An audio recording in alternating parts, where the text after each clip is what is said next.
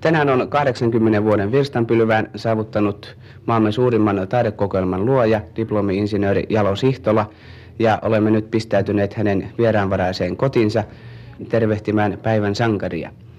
Tehän olette varsinaisesti teollisuusmies. Te olette toiminut vuosikymmenet paperi- ja selluloosateollisuuden palveluksessa.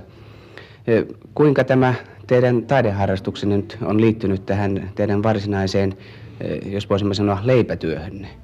Se on, kun on tullut viikonloppu Pariisissa esimerkiksi, niin minä olen käyttänyt lauantai-iltapäivän ja sunnuntain omia harrastuksiani varten.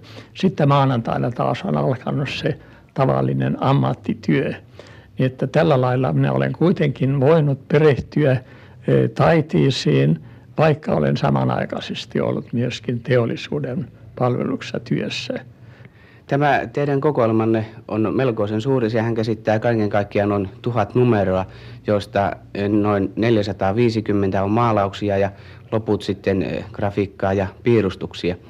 Kuinka kauan tämän näin valtaisen suuren kokoelman kokoaminen on kestänyt? Jos nyt aloitamme vaan siitä, milloin se alkoi vakavammin, niin minä ostin ensimmäiset graafilliset työt Lautrecin grafiikkaa kaksi kappaletta Pariisissa vuonna 1907. Ja sen jälkeen olen sitten niitä sen mukaan, kun on ollut varoja ja tilaisuutta, monta kertaa taloudellisten kieltäymisten jälkeenkin olen sitten ostanut vuosittain sikäli kun varoja on riittänyt.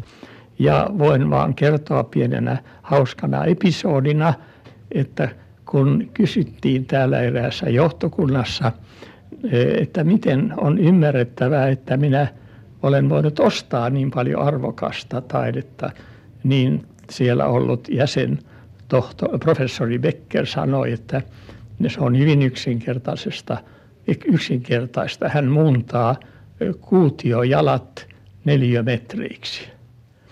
Toisin sanoen se on johtunut siitä, että minulla on ollut onni ostaa pari maatilaa, jossa on ollut tukkipuuta ja siitä minä olen vuosittain aina voinut myydä ja, ja muuttanut sen rahan taideteoksiksi.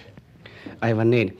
Ja tehän olette kymmenisen vuotta sitten siirtynyt eläkkeelle, mutta nämä eläkevuodet eivät varmaankaan ole merkinneet vetäytymistä vanhuuden lepoon, jos niin voisimme sanoa. Ei ollenkaan, sillä nythän vasta sitä on voinut oikein valtoineen heittäytyä tähän taideharrastuksen. Ja olen siis ollut joka vuosi ulkomailla, silloin pääasiallisesti Ranskassa, koska ranskalainen taide on aina minua erikoisesti miellyttänyt. Ja tuolla salissa voitte nähdä, siellä on kaikki mitä siellä on seinillä, se on ranskalaista taidetta mutta tietenkin suomalainen taide, taide on kuitenkin ollut etusijalla. Ja voisin sanoa, että, että e, tämä harrastus ei ole ollenkaan laimentunut, vaan se on riippua kokonaan taloudellisista edellytyksistä, mitä olen voinut viime vuosina tehdä ja mitä aion tehdä.